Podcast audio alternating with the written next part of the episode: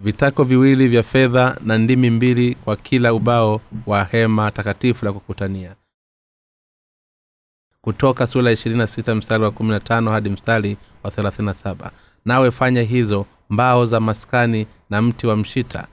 Zenye kusimama kila ubao utakuwa na urefu wa ridhaa kumi na upana wake kila ubao utakuwa na dhilaa moja na, nukum, na nusu. Kila ubao utakuwa na ndimi mbili zenye kuunganywa huu ni huu ndio unavyokufanya mbao zote za maskani kisha ufanye zile mbao za maskani mbao ishirini kwa upande wa kusini kuelekea kusini nawe ufanye vitako arobaini vya fedha chini ya zile mbao ishirini vitako viwili chini ya ubao mmoja na kupokea zile ndimi zake mbili na vitako viwili chini ya ubao mwingine kupokea zile ndimi zake mbili na upande wa pili wa maskani upande wa kaskazini mbao ishirini na vitako vyake vya fedha arobaini.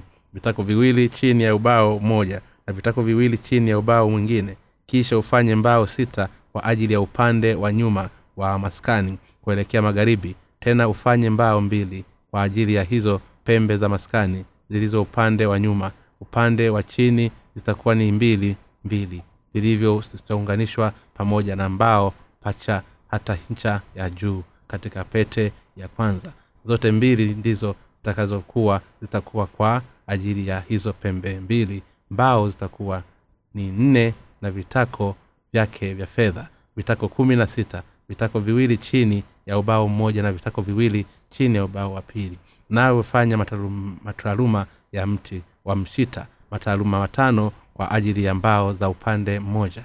Na maskani mataaluma ya matano kwa ajili ya mbao za upande wa pili wa maskani na mataaluma matano kwa ajili ya mbao za upande wa maskani ulio nyuma kuelekea magharibi.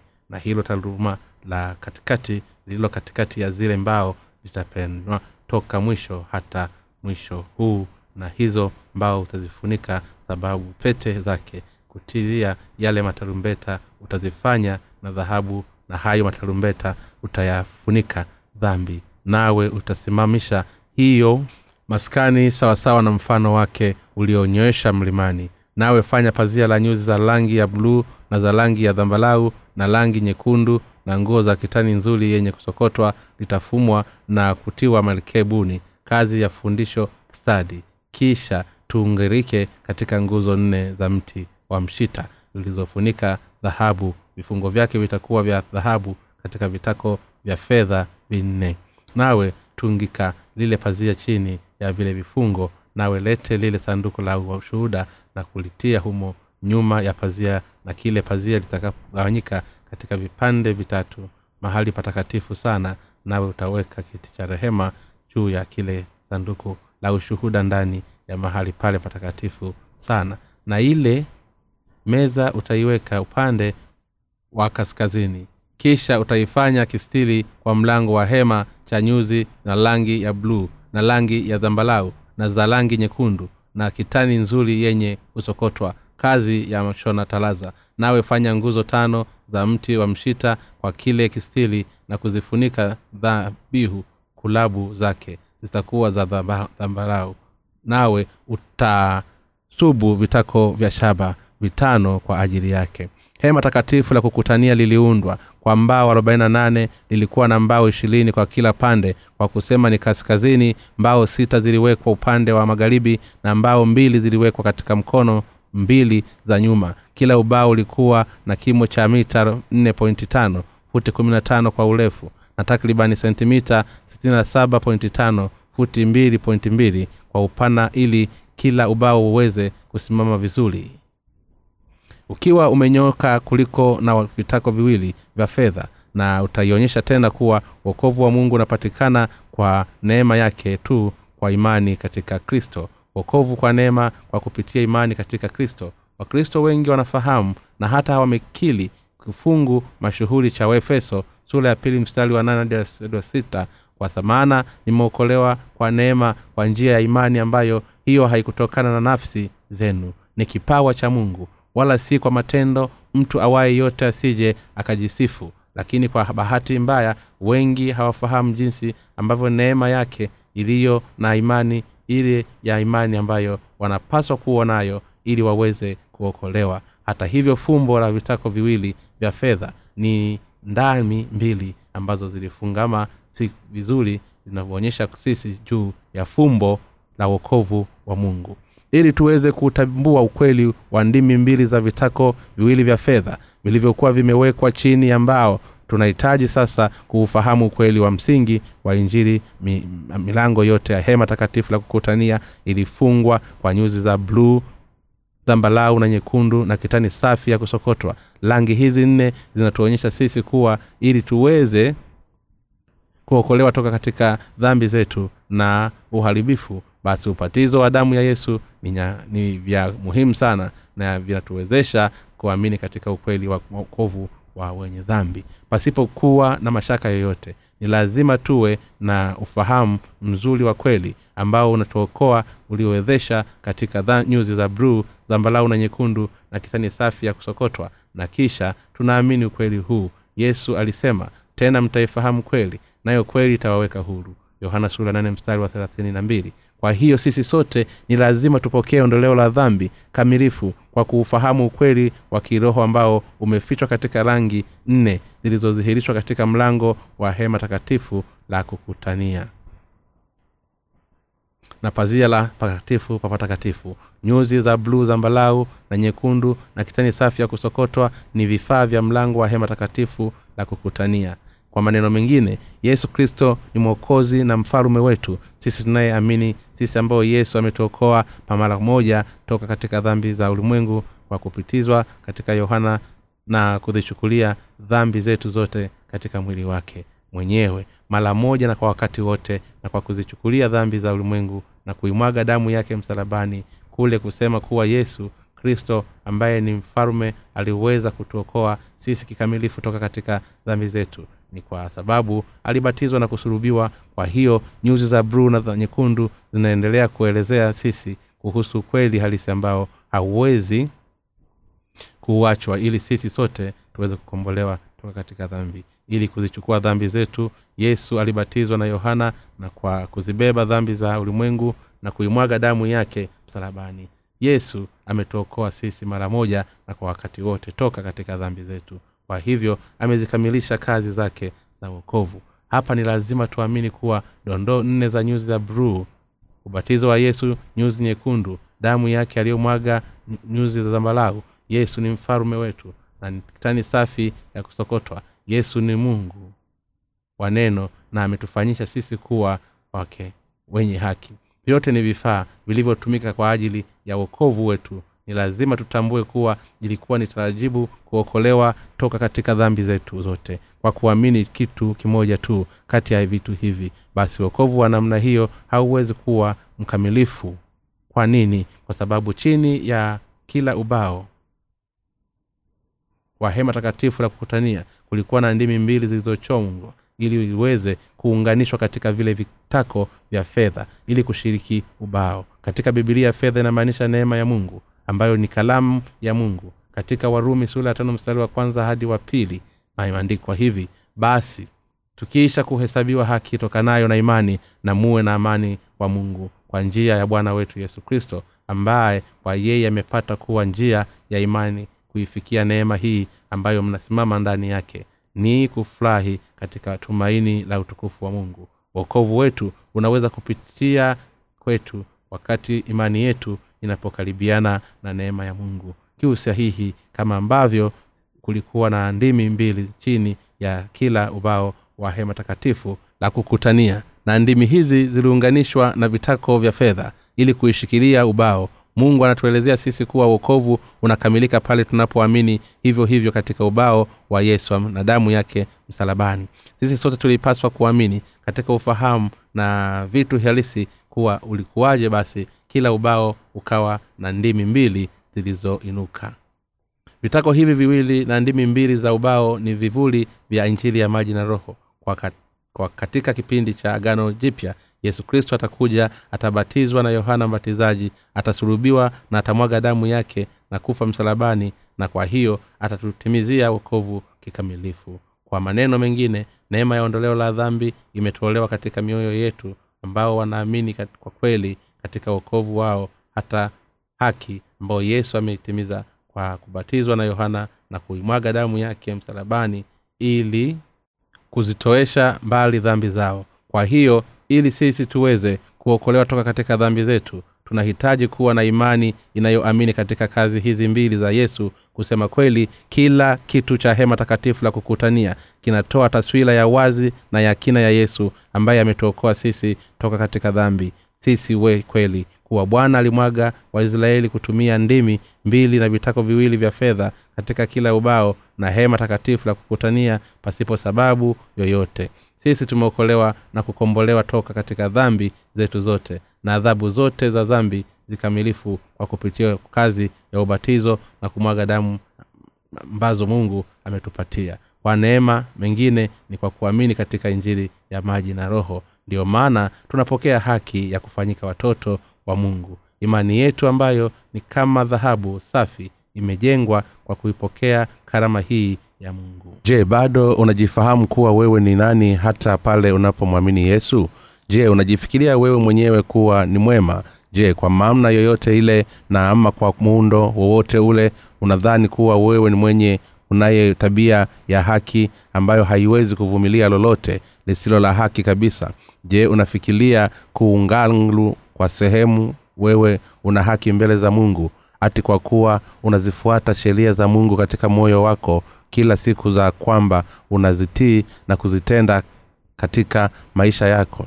Kwa kweli yote ambayo tunayafahamu ini kule kujifanya kuwa sisi ni wenye haki haki tukifanya uzinifu na mamlaya kisilisili siku hizi kuna vituo vingi vya televisheni luninga ambavyo huonyeshwa kutoka katika masafa mbalimbali au katika satellite hali vikifanya kazi kwa masaa ishirini na nne kwa siku. Vituo hivi vina programu zao ambazo hauwekwa kwa mfuatano. Maongoni mwa vituo hivi vituo ambavyo ni vya kibiashara zaidi na vyenye vifanikio ni vile vituo vya watu wazima.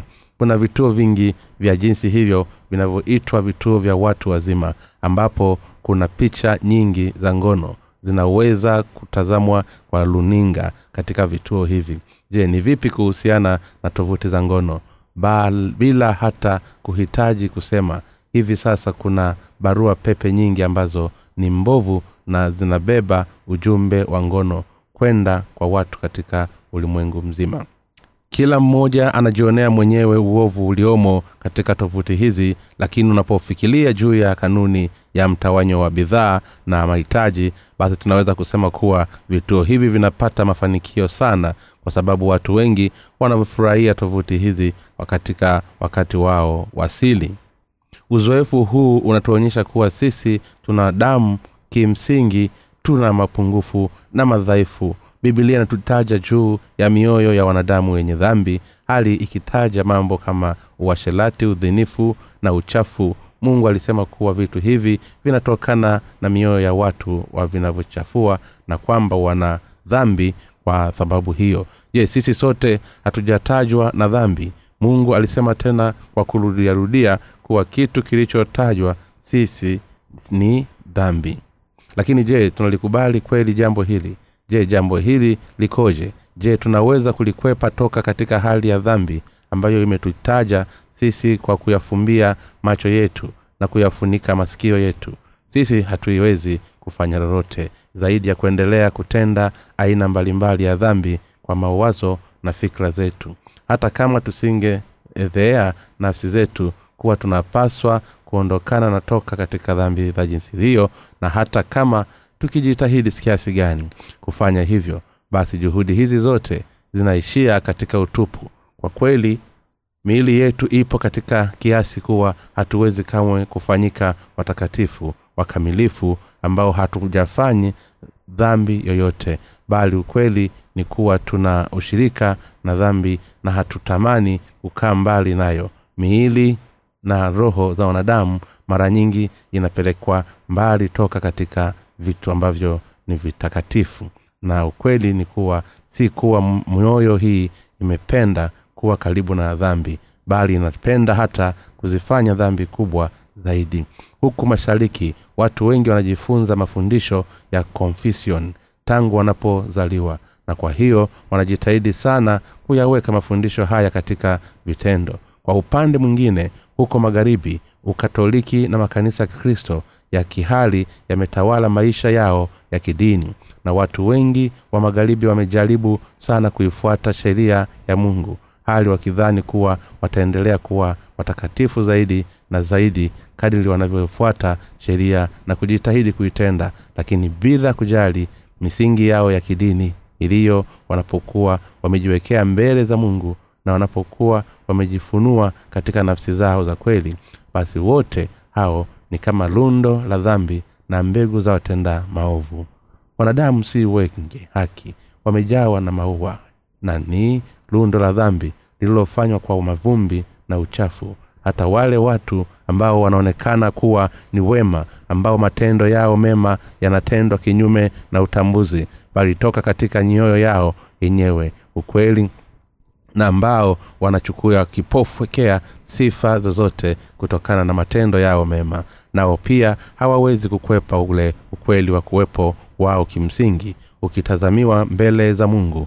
Basi nao pia wataendekana kuwa ni lundo la dhambi na mbegu za watendao maovu kwa kuwa kuitetea haki ya mwanadamu ni uovu mkuu mbele za mungu. Basi watu hawawezi kukwepa toka katika adhabu ya dhambi hadi pale watakapoitambua adhabu yao na kuipokea injili ya maji na roho ambayo ni upendo wa mungu mbele za mungu juhudi za mwanadamu haziwezi kutafasiriwa kuwa ni uzuri wowote. Hata ule uzuri mdogo kama punje ya vumbi na kwa kweli mapenzi ya mwanadamu ni uchafu tu mbele za mungu. Katika bibilia wanadamu wamekuwa wakitazamwa kuwa ni kama mti gogo la mti wa mshita. Lenyewe haliwezi kununuliwa kuwa kama nguzo katika lango la kuingia katika hema takatifu la kukutania. Hadi pale mungu alifunike kwanza kwa dhahabu. Na pasipo neema ya mokovu inayotolewa na mungu watu si kitu zaidi ya kuwa ni mavumbi ambayo hayawezi kufanya lolote zaidi ya kuika, kuikabili hukumu ya moto. Hata hivyo mungu aliziondolea mbali dhambi zetu zote na adhabu ya dhambi kwa kumfanya yesu kristo masihi kupokea ubatizo na kufa hadi kifo hata pale ambapo tulikubalia kuwa ni wenye dhambi. Wokovu wa njisi hiyo ulitabiliwa kwa kina na mfalume daudi takribani miaka elfu kadhaa iliyopita kabla masihi haja hajaja kama mashariki ilivyo mbali na magharibi ndivyo yalivyowekwa dhambi zenu mbali nasi kama vile baba awahurumiavyo watoto wake ndivyo bwana anavyowahurumia wamchao kwa maana yeye anazijua umbo letu na kukumbuka ya kuwa sisi tu mavumbi. Zaburi hadi kabla hatujafahamu haki ya mungu haki ya mwanadamu ikiwa ndiyo kipimo chetu cha maisha mimi pia nilikuwa kama hivyo hasa wakati ule nilipokuwa. Siifahamu kalama ya mungu ya wokovu na wakati sasa imani katika neno lake kwa kweli. Mimi sikuwa na haki yangu binafsi lakini bado nilijifikiria mwenyewe kuwa ni mwema. Kwa hiyo tangu utoto wangu kulikuwa na nyakati nyingi ambazo sikuweza kuvumilia utovu wa haki. Na hivyo nikajikuta nikipigana na watu ambao sio warika yangu. Kauli mbiu yangu ilikuwa ni ishi maisha ya, ya yaki vivyo hivyo kwa kuwa nilikuwa nimeshindwa kujiona mimi mwenyewe mbele za mungu basi nilijazwa na haki yangu binafsi. Kwa hiyo nilijidhania kuwa mimi ni bora kuliko wengine na nilijitahidi sana kuishi kwa haki. Lakini kumbe kama mimi sikuwa lolote zaidi ya rundo la dhambi mbele za haki ya mungu sikuwa mtu ambaye niliweza kuifuata hata moja ya zile amri kumi au zile sheria mia sita kumi na tatu ambazo mungu aliamuru zifuatwe. Ule ukweli wenyewe kuwa nilikuwa na nia ya kuzifuata basi tendo hili lenyewe lilikuwa ni kinyume na haki kwani nia hiyo ilikuwa inahirisi neno la mungu ambalo linasema wazi kuwa mimi sina chochote ninachoweza kukifanya zaidi ya kuendelea kutenda dhambi na kwa jinsi hiyo nilikuwa ninasimama kinyume na mungu. Haki zote za wanadamu ni utovu na haki mbele za mungu. Kizazi hiki ambacho kimempoteza mungu na sheria yake katika mfuruliko ya uchafu wa na rushwa pia kimepoteza ile fahamu ya dhamiri ya dhambi. Hata hivyo tunapaswa kutambua kuwa sisi wanadamu hatuwezi kufanya lolote zaidi ya kuendelea kutenda dhambi kila siku na kwa hiyo tumepangiwa kwenda kuzimu pasipo ile ila yoyote tulikuwa wasio na haki na tulijawa na dhambi. Lakini bwana ametufanya sisi kuwa watu wake wenyewe kwa kutuokoa toka katika dhambi zetu kwa injili ya maji na roho. Sisi sote tulikuwa ni wale tusio na haki lakini kwa kupitia karama ya wokovu bwana ametuokoa viumbe wa jinsi hiyo kama sisi toka katika dhambi zetu zote. Kila ubao wa mahali patakatifu ulikuwa na vipimo vya mita 4.5 futi 15 kwa urefu na sentimita 67.5 futi 2.2 kwa upana paliundwa kwa mbao za mshiti ambazo zilifunikwa kwa dhahabu na kisha zikanunuliwa kwa kuta za mahali patakatifu. Chini ya kila ubao kulikuwa na vitako viwili vya fedha ili kushirikiana ubao. Vitako vya fedha vinadhihirisha kuwa mungu amekuokoa wewe na mimi kikamilifu kwa uwezo wake mwenyewe. Ule ukweli kuwa mungu ametuokoa sisi toka katika dhambi zetu. Ule upendo wake na katika upendo huo yesu kristo alikuja hapa duniani na akabatizwa ili kuzichukua adhabu zetu katika mwili wake. Aliyebeba adhabu ya dhambi kwa kufa msalabani na kwa hiyo ametuokoa sisi sote toka katika dhambi za ulimwengu na adhabu yote ya dhambi. Sisi tumedhaliwa tena upya kwa kuamini katika kalama ya wokovu ambao mungu ametupatia karama ya wokovu ambayo bwana ametupatia na kitu kisichoharibika kama dhahabu na kwa hiyo ni kitu kisichobadilika milele. Wokovu ambao mungu ametupatia unatokana na ubatizo na damu ya yesu na kwa kweli wokovu huo umezitoweshea mbali zambi zetu zote kikamilifu. Ni kwa sababu bwana ametuokoa sisi toka katika dhambi zetu zote. Ndiyo maana wewe na mimi tunaweza kukombolewa kikamilifu toka katika dhambi zote zinazotufanya kwa mawazo kwa fikra zetu na kwa matendo yetu halisi. Kwa kuamini katika karama ya wokovu ambayo mungu ametupatia katika mioyo yetu sisi tumefanyika kuwa watakatifu wake wenye thamani kwa kupitia li vile vitako viwili ambavyo viliushikilia kila ubao wa hema takatifu la kukutania. Mungu anatuelezea jinsi juu ya okovu wa maji na roho mungu anatuelezea sisi kuwa tumefanyika kuwa watoto wake kwa asilimia mia moja kutokana na neema yake na karama yake. Ikiwa tutaiondoa imani ya ubatizo na damu ya yesu toka ndani yetu basi kutakuwa na hakuna kitu kilichobakia ndani yetu. Sisi tulikuwa ni viumbe ambao tulifungwa ili, ili tuhukumiwe kwa ajili ya dhambi sisi tulikuwa ni viumbe tunaoharibika ambao tulipangiwa kutetemeka mbele za kifo chenye uhakika kwa mujibu wa sheria ya mungu ambayo ilitangaza kuwa mshahara wa dhambi ni mauti ambao tulipaswa kuendelea kuuombolezea kwa sababu ya hukumu ya haki ya moto ambayo ilikuwa ikitusubiri sisi.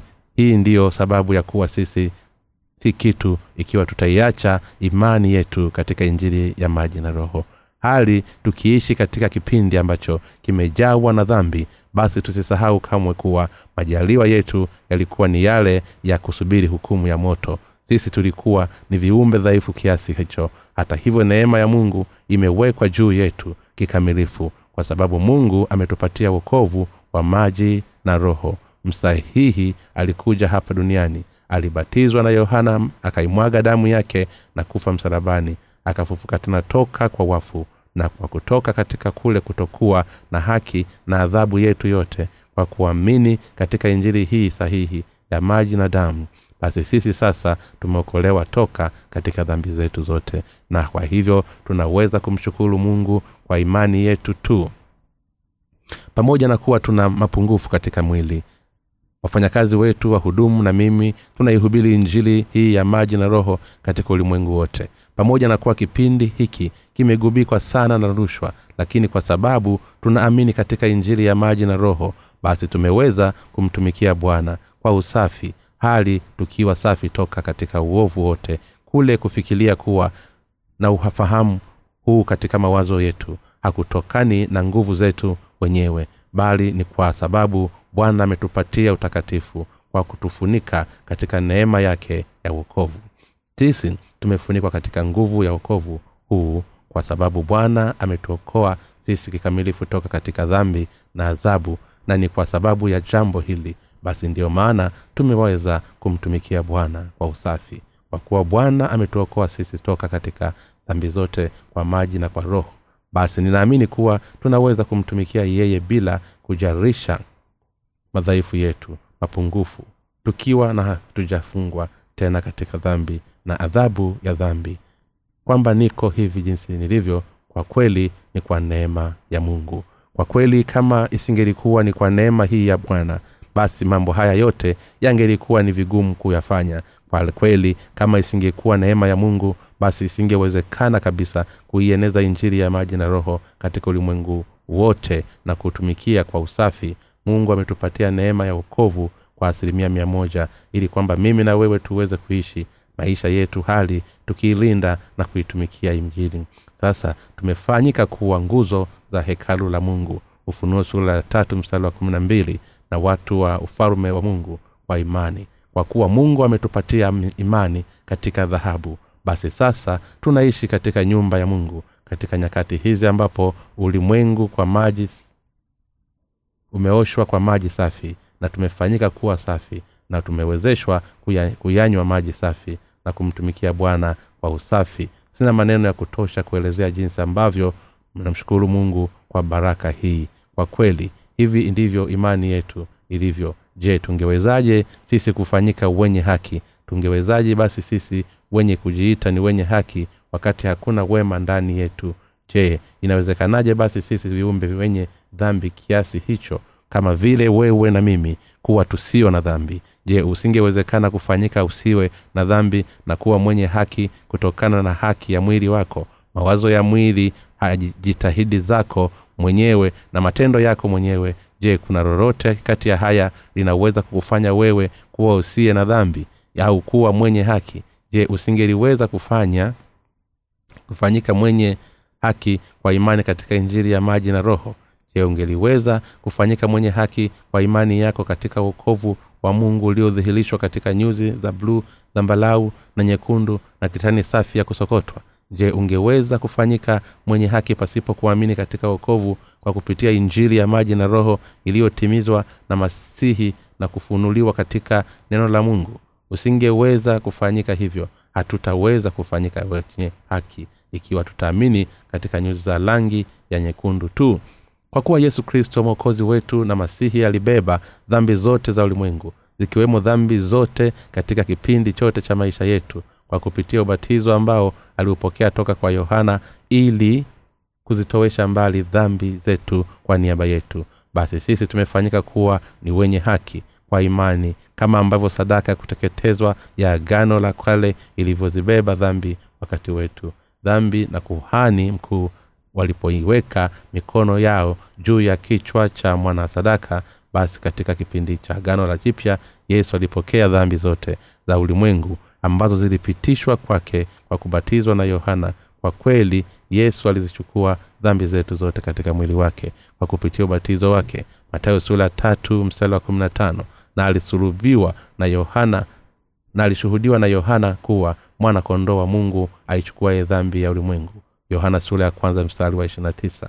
Baada ya kupokea ubatizo wake yesu aliishi miaka mitatu iliyofuata na maisha yake kwa ajili ya wokovu wetu hali akizimaliza dhambi zetu zote na adhabu ya dhambi kwa kuelekea msalabani na kisha kuutoa mwili wake kwa mungu kama mwanakondoo anyamazae mbele ya wamkataao manyoya. Na kwa hiyo ametupatia sisi maisha mapya kwa kuwa yesu kristo alizichukua dhambi zetu zote katika mwili wake kwa kupitia ubatizo aliopokea toka kwa yohana ndiyo maana aliweza kujitoa yeye mwenyewe kimya kimya akapangiliwa misumari katika mikono yake na miguu pale aliposulubiwa na askari wa kirumi hali akiwa ameangukia msalabani. Yesu alimwaga damu yote iliyomo katika mwili wake na aliweka kipindi cha mwisho kwa uokovu wetu pale aliposema imekwisha.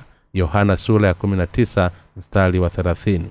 Baada ya kufa yesu alifufuka tena toka kwa wafu. Baada ya siku tatu akapaa kwenda katika ufalume wa mungu na amefanyika kuwa mwokozi wetu kwa kutupatia uzima wa milele kwa kuzibeba dhambi za ulimwengu kwa kupitia ubatizo ambao aliupokea toka kwa yohana mbatizaji na kwa msalaba uliofufua na kupaa. Yesu amefanyika kuwa mwokozi wetu mkamilifu. Kwa hiyo bibilia inatangaza basi ondoleo la haya yote likiwepo hapana toleo tena kwa ajili ya dhambi. Waibrania sura ya kumi mstari wa kumi na nane.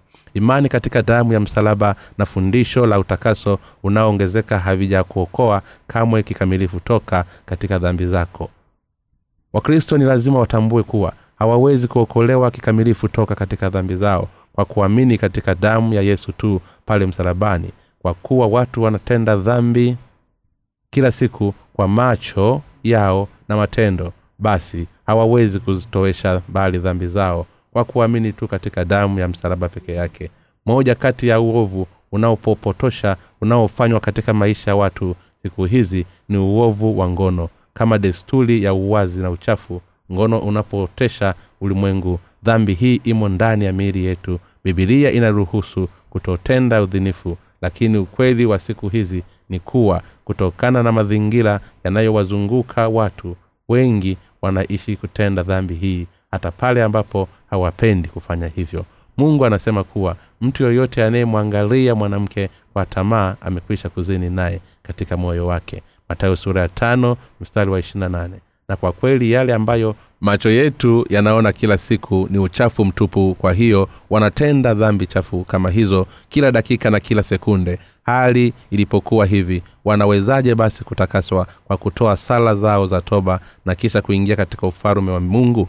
Wanaweza kufanyika wenye haki. Je mioyo yao ilifanyika kwenye haki walipojiwekea nidhamu kwa kipindi kirefu na kisha kutakaswa kwa viwango fulani walipokuwa wazee. Je tabia yao ilifanyika kuwa ya unyenyekevu? Je walikuwa wavumilivu zaidi? Kwa kweli sivyo. Kinachotokea ni kitu tofauti na hali ilivyo. Miongoni mwa mafundisho mengine ya kikristo ni pamoja na fundisho la utakaso unaoongezeka. Fundisho hili linashikiliwa kuwa wakati wa kristo wanapoamini katika kifo cha yesu msalabani kwa muda mrefu wanapotoa maombi ya toba kila siku na wanapomtumikia mungu kila siku basi hatimaye wanafanyika kuwa watakatifu na wenye tabia nzuri. Fundisho hili linadai kuwa kadiri muda unavyozidi kwenda tangu tulipoanza kuamini katika yesu basi ndivyo tunavyozidi kufanyika wale wasio na dhambi na ambao matendo yao ni mema na kwamba hadi kifo kinapotukaribia basi tutakuwa tumekwisha takaswa kikamilifu na hivyo kuwa tusio na dhambi kabisa. Pia fundisho hili linafundisha kuwa kwa kuwa tutakuwa tumetoa sala zetu za toba wakati wote basi tutakuwa tumeoshwa dhambi zetu kila siku kama ambavyo nguzo zetu zinavyoonyeshwa. Na kwa hivyo tutakapokufa baadaye tutaenda kwa mungu kama watu ambao tumefanyika kuwa ni wenye haki wakamilifu. Kuna watu wengi wanaoamini hivi lakini hii ni hisia za kinafiki ambazo zimeundwa na mawazo ya mwanadamu walumi sura ya tano msali wa kumi na tisa inasema kwa sababu kama kwa kuwasi kwake mtu mmoja watu wengi waliingia katika hali ya wenye dhambi. Kadhalika kwa kutii kwake mtu mmoja wame wengi wameingizwa katika hali ya wenye haki. Kifungu hiki kinatueleza kuwa sisi sote tumefanywa tusio na dhambi kwa utii wa mtu mmoja. Kitu ambacho mimi na wewe hatuwezi kukifanya. Yesu kristo alikuweza wakati alipokuwa hapa duniani hali akifahamu kuwa wewe na mimi hatuwezi kujiweka huru toka katika dhambi. Yesu aliziondoa dhambi zetu kwa niaba yetu. Kitu ambacho mimi na wewe tusingeweza kukifanya yesu ametuokoa wewe na mimi na ametusafisha toka katika dhambi zetu zote mara moja na kwa wakati wote kwa kuja kwake hapa duniani kwa kupokea ubatizo kwa kusulubiwa na kwa kufufuka tena toka kwa wafu. Yesu aliweza kuokoa uokovu kwa watu wake kwa kuwapatia ondoleo la dhambi zao kwa sababu alikubali kuyatii mapenzi ya mungu. Hali akiyatii mapenzi ya mungu kama masihi basi yesu kristo ametupatia neema ya uokovu kwa kupitia ubatizo wake msalaba na wokovu. Hivyo kwa kutupatia gharama ya rohoni yesu ametimiza ondoleo la dhambi kikamilifu na sasa kwa imani tumefanikiwa katika neema ya wokovu kwa kuwa bwana ametutimiza wokovu wetu toka katika dhambi ambazo usingeweza kupatikana kwa juhudi zetu wenyewe. Hati hivyo kristo wengi hawaamini katika ubatizo ambao yesu aliupokea na badala yake wanaamini tu katika damu ambayo alimwaga msalabani na wanatarajibu kutakaswa kwa kutegemea matendo yao binafsi. Kwa maneno mengine hata pale ambapo yesu alizichukua dhambi zetu zote mwanadamu hakati alipobatizwa na yohana bado kuna watu ambao hawaamini katika ukweli huu. Sura ya tatu ya matayo inatueleza sisi kuwa kitu cha kwanza ambacho yesu alikifanya katika huduma yake ya wazi ilikuwa ni kuupokea ubatizo toka kwa yohana. Huu ni ukweli ambao umethibitishwa na waandishi wa jinsi wa injili zote nne. Yesu alizichukua dhambi zetu katika mwili wake kwa kubatizwa na yohana mbatizaji ambaye ni mwakilishi wa wanadamu na mkuu kuliko wote waliozaliwa na wanawake. Lakini kuna watu wengine sana ambao wanadhalau ukweli huu na kuamini ubatizo wake na wanapendelea kuitukuza damu ya, mwa, ya, ya, ya mbwembwe katika damu. Kuna nguvu nguvu ya kutenda miujiza katika damu ya thamani ya mwana-kondoo. Kwa maneno mengine wanajaribu kumwendea mungu hali wakiwa wamejazwa na hisia zao binafsi. Mihemko na nguvu lakini ni lazima tutambue kuwa kadiri wanavyozidi kufanya hivyo ndivyo wanavyozidi kuwa wanafiki hali wakijifanya kuwa ni watakatifu lakini kusema kweli hali wakizidi kuziruka dhambi katika mioyo yao wasili tunawezaje kumwamini yesu kuwa ni mwokozi wetu pasipo hata kuifahamu injili ya maji na roho tunapowasili watu wakizungumza juu ya hema takatifu la kukutania tunatambua kuwa hawafahamu kabisa kuhusu jambo wanalolizungumzia. Inapofikia suala la kuamini katika hema takatifu la kukutania tunawezaje kuamini katika jambo lolote ambalo tunadhani kuwa ni sawa? Kwa kuwa wokovu toka katika dhambi ambao mungu ametutimizia ni mpana basi mungu ametuwezesha sisi kutambua jinsi ambavyo wokovu wetu ni mpana na jinsi ambavyo umetimizwa kwa kupitia hema takatifu la kukutania. Mungu ametufanya sisi kutambua kuwa bwana ametuokoa. Sisi kwa nyuzi za bruu na zambarau na kwa maji na damu tunakuja kutambua kuwa ili kuzitoesha mbali dhambi zetu bwana alikuja sisi kwa maji tu bali kwa maji na damu. Waraka wa kwanza wa yohana sura ya tano mstari wa sita. Maji damu na roho ambavyo tunaviamini ni kitu kimoja mungu ametuokoa sisi kwa kuja kwake yesu kama mwanadamu na kubatizwa na yohana mbatizaji kufa na kufufuka tena toka kwa wafu kwa kupitia hema takatifu la kukutania tumeweza kugundua na kuamini katika taswira hii ya wazi na ya kina ya uokovu kwa kusoma habari kuhusu ndimi mbili za vitako viwili vya fedha na vya kila ubao tumekuja kutambua mbinu ambavyo kwa hiyo yesu ametuokoa toka katika dhambi zetu. Na kwa hivyo tumeupata ukweli kuwa ni lazima kwa hakika tuamini katika huduma za yesu zilizodhihirishwa katika nyuzi za bruu zambarau na nyekundu. Hakuna mahali pengine bibilia inatuambia wokovu au huweza kupata asili yake. Tunahitaji karama za wokovu ambayo inatokana na vitu hivi viwili vya ubatizo na msalaba. Wale wanaoamini katika ukweli huu wanaweza kufanyika wale ambao wamezaliwa na mungu. Mungu ametuhimiza uokovu wetu kukamilifu kwa kutukomboa sisi toka katika dhambi kwa maji na roho kwa maneno mengine ndimi mbili zilizotengenezwa chini ya kila ubao na ziliunganishwa katika vitako viwili vya fedha. Ukweli huu ni wa msingi sana na muhimu sana kwetu na kwa ajili ya ondoleo letu la dhambi. Jambo la muhimu sasa ni lazima tuamini katika wokovu wetu ambao mungu ametutimizia kwa ajili yetu. Kwa kuwa kama hatuamini katika ukweli wa nyuzi za bruu zambarau na nyekundu hatuwezi kuokolewa kamwe kama ambavyo kila ubao wa hema takatifu la kuita vitako viwili vya fedha ili uweze kusimama wima basi inapofikia katika suala la kuamini katika yesu kristo kweli mbili za neema yako ni za muhimu sana. Kweli hizo ni zipi? Kweli hizo ni kuwa yesu alizichukua dhambi zetu katika mwili wake kwa kubatizwa na kwa kubeba dhambi zetu kwa dhambi zetu laana kwa kuzibeba dhambi hizo hadi msalabani na kisha kusulubiwa. Yeyote ambaye anafanywa kuwa mwenye haki anaweza kufanywa hivyo pale anapoamini kikamilifu katika neema hizi mbili za okovu mkamilifu. Imani yetu katika ubatizo wa yesu na damu ya msalaba ambavyo ni msingi miwili ya karama yake ya uokovu inatufanya sisi kusimama imara katika nyumba ya mungu kama ambavyo ndimi mbili zilivyowekwa pamoja katika vitako viwili vya fedha basi kila ubao uliwekwa ukasimama wima. Vivyo hivyo ni kwa imani yetu sahihi inavyoaminika katika misingi hii miwili ya uokovu wake. Ndiyo maana tumefanywa kuwa watu wake wa kweli. Tusio na mawaa kwa kuamini katika injiri ya maji na damu iliyotolewa na yesu. Tunapokea imani kama dhahabu ambayo haibadiliki milele. Kwa kuamini katika injiri ya maji na roho iliyodhihirishwa katika nyuzi za bruu dhambalau na nyekundu na kitani safi ya kusokotwa. Sisi tunafanyika watakatifu ambao tumepokea wokovu wa ondoleo la dhambi kikamilifu. Theolojia hadi sasa na kipindi cha injili ya maji na roho.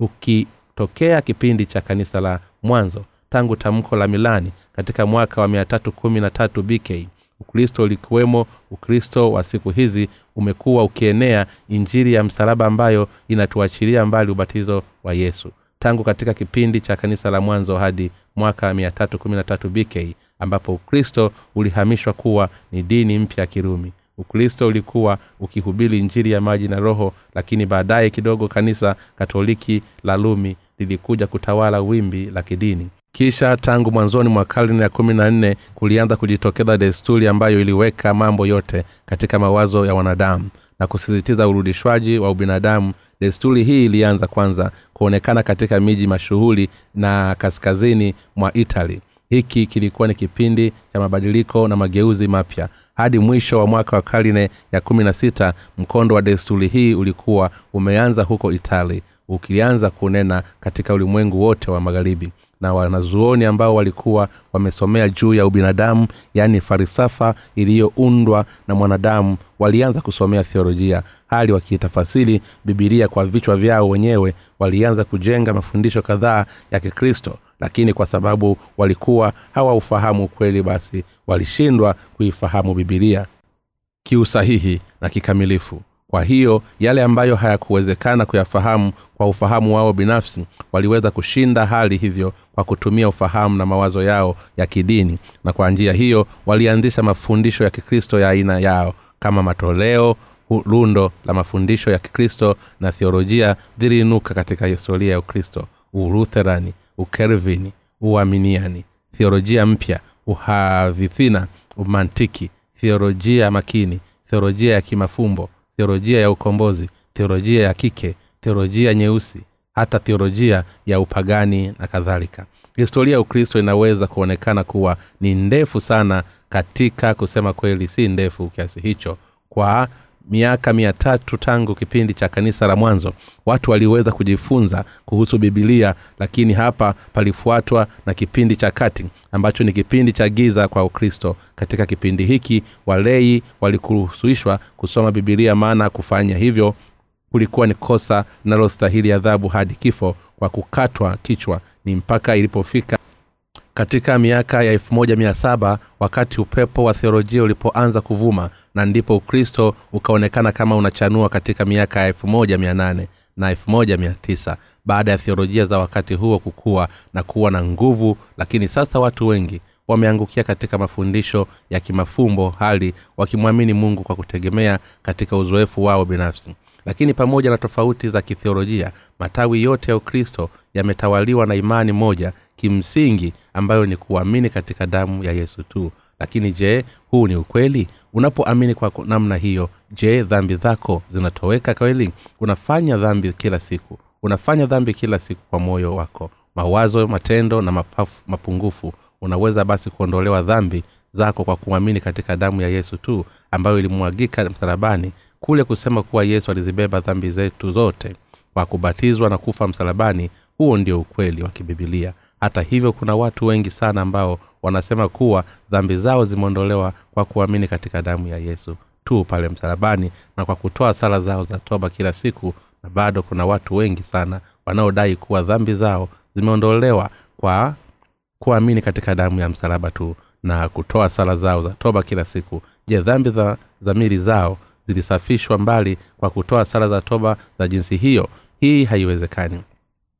Ikiwa ninyi wa kristo basi ni lazima mfahamu na kuamini katika uokovu wa ukweli huu kwamba yesu alikuja hapa duniani na akazichukua dhambi zetu zote kwa ulimwengu katika mwili wake kwa kubatizwa na yohana pamoja na haya je bado unadhalau kweli huu kiasi cha kutaki hata kuufahamu na kisha kuuamini ikiwa ndivyo basi unafahamu kuwa unafanya dhambi ya kumdhihaki yesu dhambi ya kuulishwa na kulidhalau jina lake na kwa jinsi hiyo huwezi kusema kuwa unaamini kweli katika yesu kwenye mwokozi wako. Kwa kuacha ubatizo wa yesu kutoka katika uokovu huu uliotimizwa na yesu kristo na kwa kumwamini yesu kuwa ana moyo yote yanayopenda basi kwa kweli huwezi kuvikwa katika neema ya uokovu hata hivyo wakristo wengi bado hawaamini katika ukweli huu kama ulivyo kwamba yesu amezitowesha mbali dhambi zetu zote. Lakini baadara yake wanafuata mawazo yao binafsi na wanaamini katika ukweli ambao umepindishwa na wanaotaka kuuamini. Siku hizi mioyo yao imefanywa kuwa migumu zaidi na zaidi kutokana na mafundisho ya kuamini yenye makosa. Hali wakiamini kuwa dhambi zao zinaweza kutoweshwa kwa kuamini katika damu ya msalaba pekee lakini jibu la uokovu lilipangwa na mungu. Ni kama lifuatalo. Tunaweza kupokea ondoleo la dhambi la kudumu kwa kuamini katika ubatizo wa yesu kifo chake msalabani na ufufuko wake. Lakini bado tumeinuka nam, namba isiyohesabika ya watu ambao wanamwamini wana yesu hali wakiondoa ubatizo wake toka katika ukweli huu wa uokovu hali wakielewa vibaya kuamini vibaya kanuni ifuatayo kuwa ni sheria isiyoweza kubadilika na kukosa. Yesu msalaba na ufufuo wake. Jumlisha sala za toba. Jumlisha matendo mema. Sawasawa na wokovu unaopatikana kwa kupitia utakaso unaoongezeka. Wale wanaoamini katika njia hii wanasema hivyo kwa midomo yao tu kwamba wamepokea ondoleo la dhambi. Hata hivyo ukweli ni kuwa mioyo yao kwa kweli imejawa na mlundikano wa dhambi ambapo bado hazijatawaliwa. Je bado una dhambi katika mioyo wako ikiwa una dhambi katika moyo wako hata pale unapomwamini yesu basi kwa hakika kuna tatizo kubwa katika imani yako. Hii ni kwa sababu unamwamini yesu kama suala la kidini tu na ndiyo maana dhamiri yako si safi na una dhambi. Hata hivyo ule ukweli kuwa unaweza kutambua kuwa bado una dhambi ambazo zimo katika moyo wako basi ni jambo la bahati. Kwa nini? Kwa sababu wale ambao wanatambua kuwa we, kweli kuwa wana dhambi basi watatambua kuwa hawawezi kufanya lolote zaidi ya kufungwa kwenye kuzimu. Kwa ajili ya dhambi hizo na wakatapotupwa huvyo basi hatimaye watakuwa maskini wa roho na kwa hiyo hawataweza kulisikia neno la kweli la uokovu ikiwa unapenda kupokea ondoleo la dhambi toka kwa mungu basi ni lazima moyo wako ujiandaye wale ambao mioyo yao ipo tayari mbele za mungu wanakiri kuwa mungu nitamtaka kupokea ondoleo la dhambi. Nimemwamini yesu kwa muda mrefu lakini bado nina dhambi kwa kuwa mshahara wa dhambi ni mauti. Siwezi kufanya lolote zaidi ya kuputwa zimu. Vivyo hivyo wanajitambua wenyewe kuwa ni wenye dhambi wakamilifu mbele za mungu. Wale waliotambuliwa neno la mungu ndio wale wanaoamini kuwa neno la mungu limetimizwa kikamilifu pale linapozungumziwa nao mungu anakutana na nafsi zao pasipo ila yoyote. Watu wa jinsi hiyo wanalisikia neno lake wanaliona neno kwa macho yao wenyewe na wanalithibitisha na kutokana na kufanya hivyo ndipo wanapokuja kutambua aha nilikuwa nikiamini kimakosa. Na kuna idadi kubwa isiyohesabika ya watu ambao wanaamini kimakosa hadi sasa. Na kwa kuamini katika injili ya maji na roho bila kujalisha ambavyo wengine wanaweza kusema basi hatimaye wanapokea ondoleo la dhambi. Wale ambao wameokolewa toka katika dhambi zao zote ni lazima wailinde imani yao kwa kuamini katika injili ya maji na roho. Hata hivyo ulimwengu huu umejazwa na mafundisho mengi maovu ambayo yanaweza kupotosha na kuchafua hata mioyo ya waliozaliwa tena upya bwana yesu alitokoa na sisi angelieni jihadharini na uchachu mafarisayo chachu ya herode marko sura ya nane mstari wa kumi na tano. Lakini hatuwezi hata kuhesabu juu ya idadi ya mafundisho hayo yenye chachu ambayo yanaichafua mioyo ya watu. Kwa kuleta kusikia mara moja ni lazima tutambue jinsi ambavyo ulimwengu huu unayumba katika tabia mbovu ya ngono si ambao tunaamini ni lazima tufahamu kwa hakika kuwa tunaishi katika kipindi gani ili tuweze kuilinda imani yetu. Hata pale tunapokuwa tukiishi katika ulimwengu huu wenye dhambi ndani ya mioyo yetu. Kuna ule ukweli unaotutambua kuwa bwana ametukomboa toka katika dhambi neno la ushuhuda ambalo linabeba ushuhuda wa uokovu wetu usiobadilika. Ni injili ya maji na roho. Ni lazima tuwe na imani katika ukweli huu ambao hautikiswi au hauburuzwi na ulimwengu. Kila kitu toka katika ulimwengu huu si kweli. Mungu alituelezea sisi kuwa wenye dhambi haki hatutashindwa ulimwenguni. Ni kwa imani katika injili ya kweli isiyobadilika ndipo wenye haki wanapomshinda ibilisi na kisha kuushinda ulimwengu. Ingawa tu na mapungufu miili yetu bado ipo katika nyumba ya mungu na inasimama imara katika injili ya wokovu kwa imani sisi tunasimama imara katika injili ya maji damu ambavyo kwa hiyo bwana ametuokoa sisi. Kwa sababu hii tunamshukuru sana mungu. Haijalishi jinsi ambavyo dhambi ipo katika ulimwengu huu. Angalau sisi wenye kiki tuna dhamiri sizo na mawaa na imani inayong'aa kama dhahabu katika mioyo yetu. Sisi wenyewe haki tunaishi sote maisha ambayo yana ushindi ulimwengu. Kwa imani sisi sote tutaendelea kusifu imani hii hadi siku ile bwana atakaporudi. Na hata pale tutakapokuwa katika ufalume wake tutamsifu milele bwana ambaye ametuokoa sisi na tutamsifu mungu ambaye alimpatia sisi imani hii. Kwa kuwa imani hii ambayo tunayo mbele za mungu imesimikwa katika mwamba basi imani hii haiyumbishwi kwa namna yoyote ile. Kwa hiyo bila kujalisha tunachokitokea tunapoishi hapa duniani hadi siku ile tutakaposimama mbele za mungu sisi tutaendelea kuitetea imani yetu. Hata kama kila kitu kitakiwa kilikuwa ulimwenguni huu kimeharibika. Hata kama ulimwengu huu unaelea katika dhambi na hata kama ulimwengu huu ulikuwa mbaya kuliko sodoma na gomora zamani bado sisi hatutafuata ulimwengu huu bali tutaendelea kumwamini mungu kwa uaminifu tutaifuata haki yake na tutaendelea kuzifanya kazi ambazo zinaeneza neema hizi mbili ubatizo wa yesu na kifo chake msalabani na uokovu ambao ni neema za kweli za mungu wale wanaojifanya kuamini katika injili ya kweli. Baadhi ya watu hata pale ambapo hawaamini katika injili ya maji na roho bado wanajifanya kuwa wanaamini ukweli wa nyuzi za bruu zambarau na nyekundu lakini tunaweza kuona kuwa watu wa jinsi hiyo wana dhambi katika mioyo yao kwa kutokuamini katika injili ya maji na roho kwa uaminifu ni kwale waliopoteza kichwa cha soka kwa chuma kilichokuwa kimezimwa toka kwa jirani halafu kikatumbukia katika maji. Wafalume wa pili sura ya sita mstari wa tano. Kwa maana hiyo hiyo inawezekana kabisa hasa pale mahitaji yanapoongezeka kwa baadhi ya watu kuitumia injili ya maji na roho kwa muda mfupi lakini pasipo kuamini kwa injili hii ya maji na roho ni ukweli basi wanashindwa kuongea wakiwa na imani ya kweli. Wanapohubiri au kutofahamu na faraga na wale wasio na imani mara nyingi wanaishi kuyakana maisha yao ya imani. Wakiwa katikati lakini ukweli wa injili ya maji na roho huubadiliki na kwa sababu hii wanapaswa kuamini katika injili hii ya maji na roho.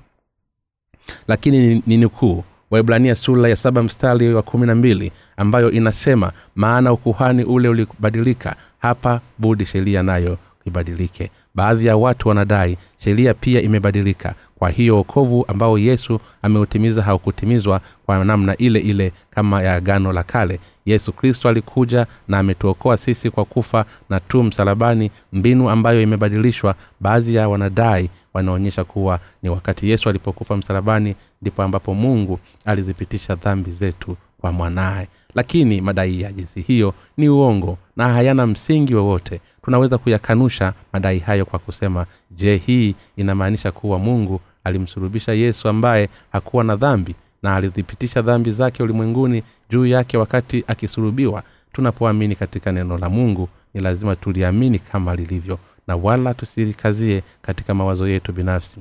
Hata kama ikitokea tuka, tukawa na hoja zetu binafsi ikiwa bibilia inatuambia kuwa hoja hizo ni dhambi basi tunapaswa kuivunja hiyo haki yetu wenyewe na kuisha kuiamini katika neno la mungu. Kadiri muda unavyozidi kwenda ndivyo tunavyozidi kushukuru na kuona thamani ya ukweli kuwa bwana ametuokoa sisi kwa kupitia injiri ya maji na roho. Wakati tulipoamini kwa mujibu wa mawazo yetu binafsi kulikuwa na nyakati wakati maisha yetu ya kiimani yalikuwa hatarini na ilikuwa karibu kabisa tuanguke kabisa toka kanisani. Lakini kama ambavyo zile ndimi mbili zilivyoshikilia kila ubao wa hema takatifu la kukutania kwa kuwekwa katika vikao viwili vya fedha imani yetu katika ukweli wa yesu kuwa alizichukua dhambi zetu katika mwili wake kwa kubatizwa na kwa kuimwaga damu yake inatushikilia sisi kikamilifu kwa kubatizwa yesu na kuibeba dhambi yetu kwa kusurubiwa na kuimwaga damu yake.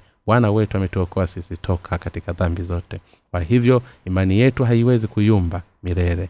Mathayo sura ya 25 mstari wa 4 inasema ondoka takataka katika fedha na chombo kitakatokea kwa mtakasaji. Kama ambavyo kifungu hiki kinaonyesha hapa pale uovu na vitu vingi vibaya vinapojitokeza katika mawazo yetu ya mwili. Kwa ubatizo wake na damu yake ametutafasishia sisi kutoka na vitu hivyo viovu ambavyo vinatokana na dhambi za mwanadamu na ametufanyia sisi kuwa wafanyakazi wa haki ya mungu. Kwa ametutafasishia sisi ametufisha na kututoka sisi toka katika dhambi zetu za ulimwengu kwa kubatizwa na yohana. Na kwa hiyo kuzipokea dhambi zetu zote mara moja na kwa wakati wote kwa kusurubiwa na kumwaga damu yake na hivyo kuibeba adhabu yote ya dhambi zetu.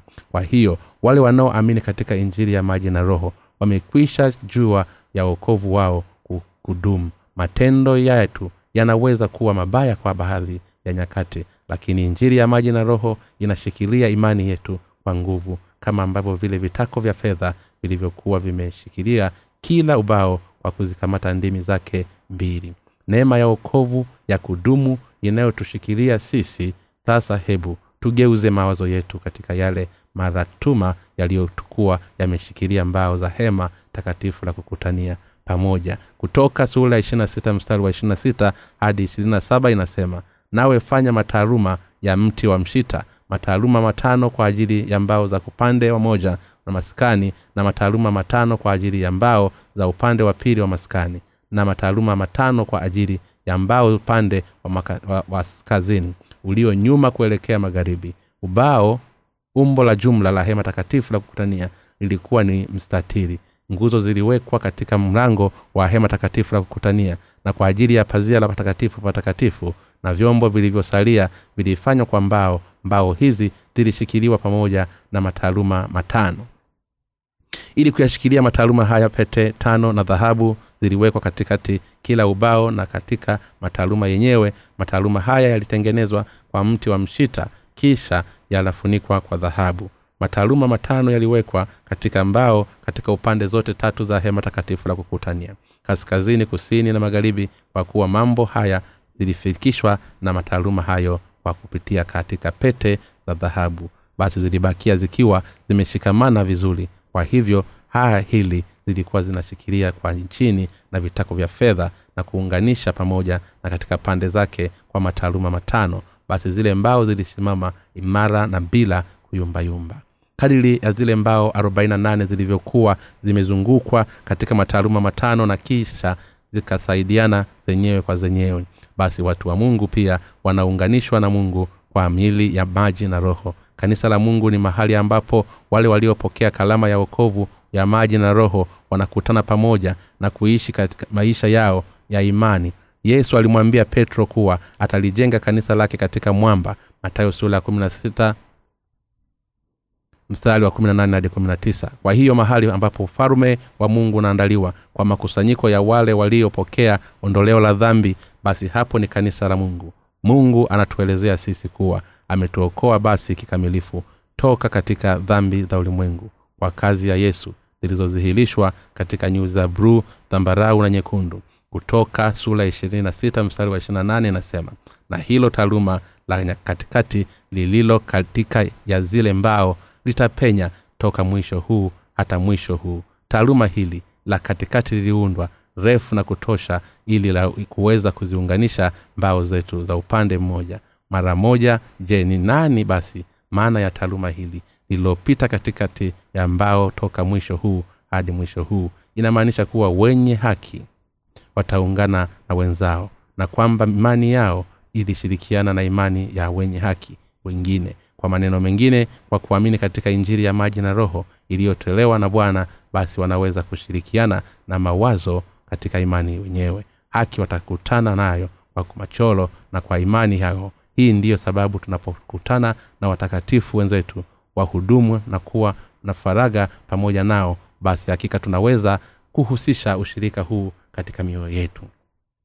Imani moja ubatizo moja na mungu mmoja hebu tugeukie waefeso sura ya nne mstari wa tatu hadi mstari wa saba na kujitahidi kuuhifadhi umoja wa roho mtakatifu kifungo cha amani mwili mmoja na roho mmoja kama na mlivyoitwa katika tumaini moja na la wito wenu bwana mmoja imani moja ubatizo mmoja mungu mmoja naye ni baba wa wote aliye juu ya yote na katika yote na ndani ya yote lakini kila mmoja wetu alipewa neema kwa kadiri ya kipimo cha kipawa chake kristo mtume paulo alituambia sisi kuwa tujitahidi kuhifadhi umoja wa roho katika kifungo cha imani ubatizo wa yesu na msalaba wakati tunapokea karama ya wokovu iliyotengenezwa kwa mambo haya mawili. Basi ndipo amani alipokuja katika mioyo yetu. Wakati tunapokea ondoleo la dhambi katika mioyo yetu basi tunafanyika kuwa familia moja katika kristo. Kwa kufupi tunafanyika kuwa mwili mmoja bwana mmoja yesu kristo ambaye ametuokoa sisi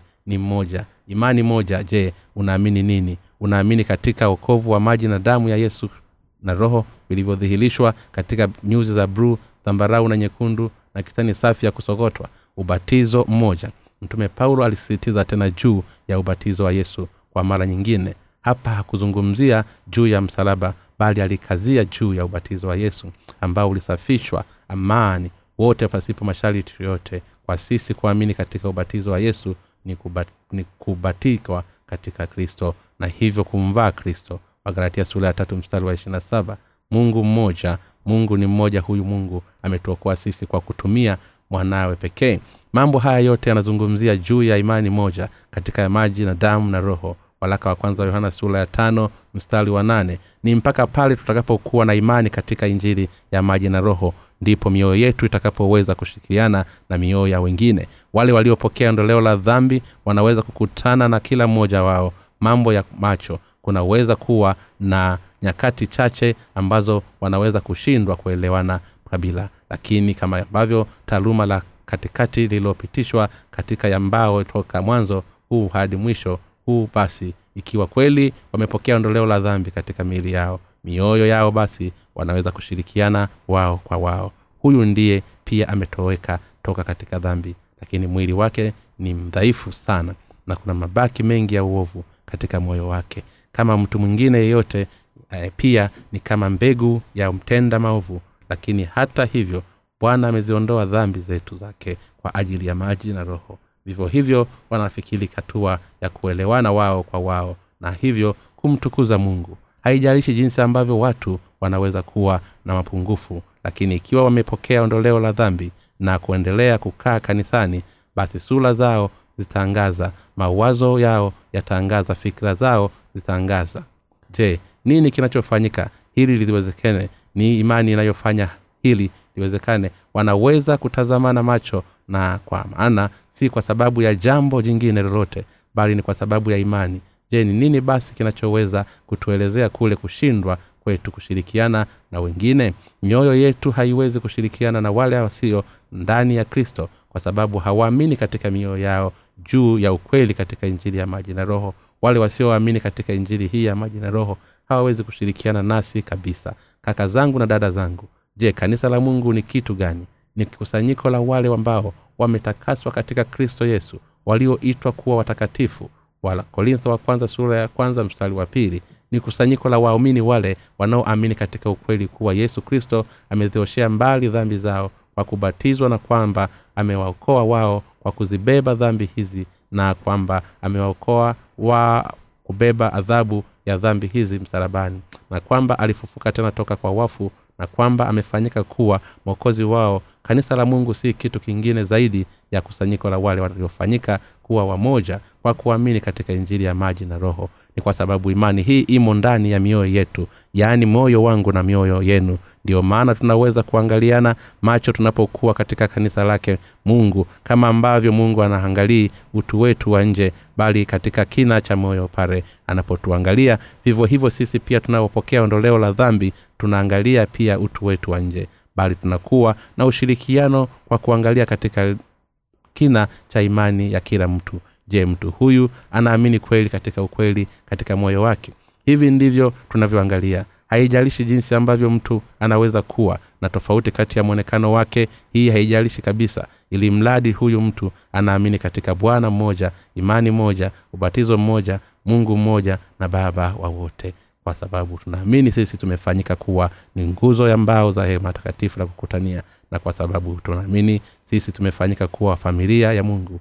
Je tunaamini katika injili ya maji na roho? Ni kwa sababu tunaamini kuwa tunaoneza mwanga wa wokovu katika ulimwengu mzima kama dhahabu safi imani inayong'aa katika nyumba ya mungu. Tunaweza kuishirikisha mioyo yetu na wale ambao wamepokea ondoleo la dhambi hivi karibuni. Kwa kuwa roho mtakatifu anakaa katika mioyo yao pia. Ikiwa tumepokea ondoleo la dhambi basi tunaweza kushirikiana na kila mmoja wetu.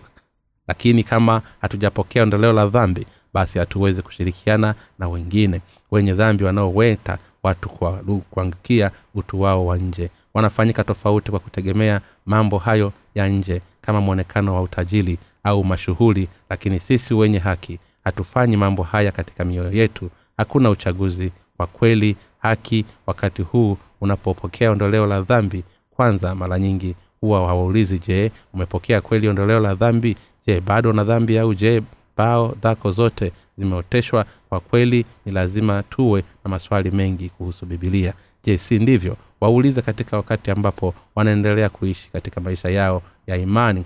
Pia mapungufu yao yatafunuliwa pengine utafanya makosa kadhaa katika siri ya kimaisha lakini viongozi na wale ambao walikutangulia katika kanisa watakusaidia na kila kitu kitageuka kuwa chema. Kaka zangu na dada zangu sisi wenye haki tunahitaji kanisa hema takatifu la kukutania.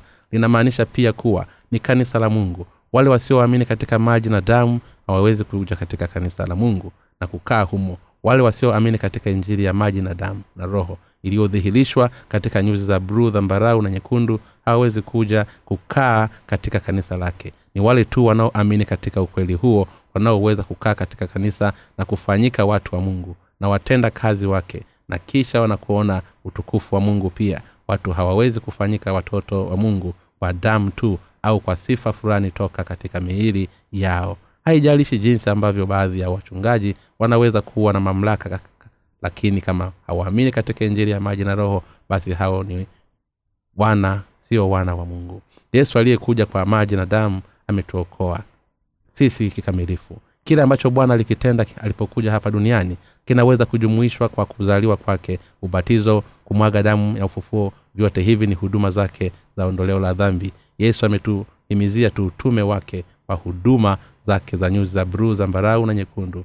Nyuzi za bruu zambarau na nyekundu zilizodhihirishwa katika hema takatifu la kukutania zilikuwa ni kwa ajili ya wokovu wetu katoka katika dhambi. Wokovu wa mungu ni mpana kwa kuwa hatupaswi kumwamini yesu katika njia zetu. Tunapaswa kumwamini wokovu wake kama ilivyo.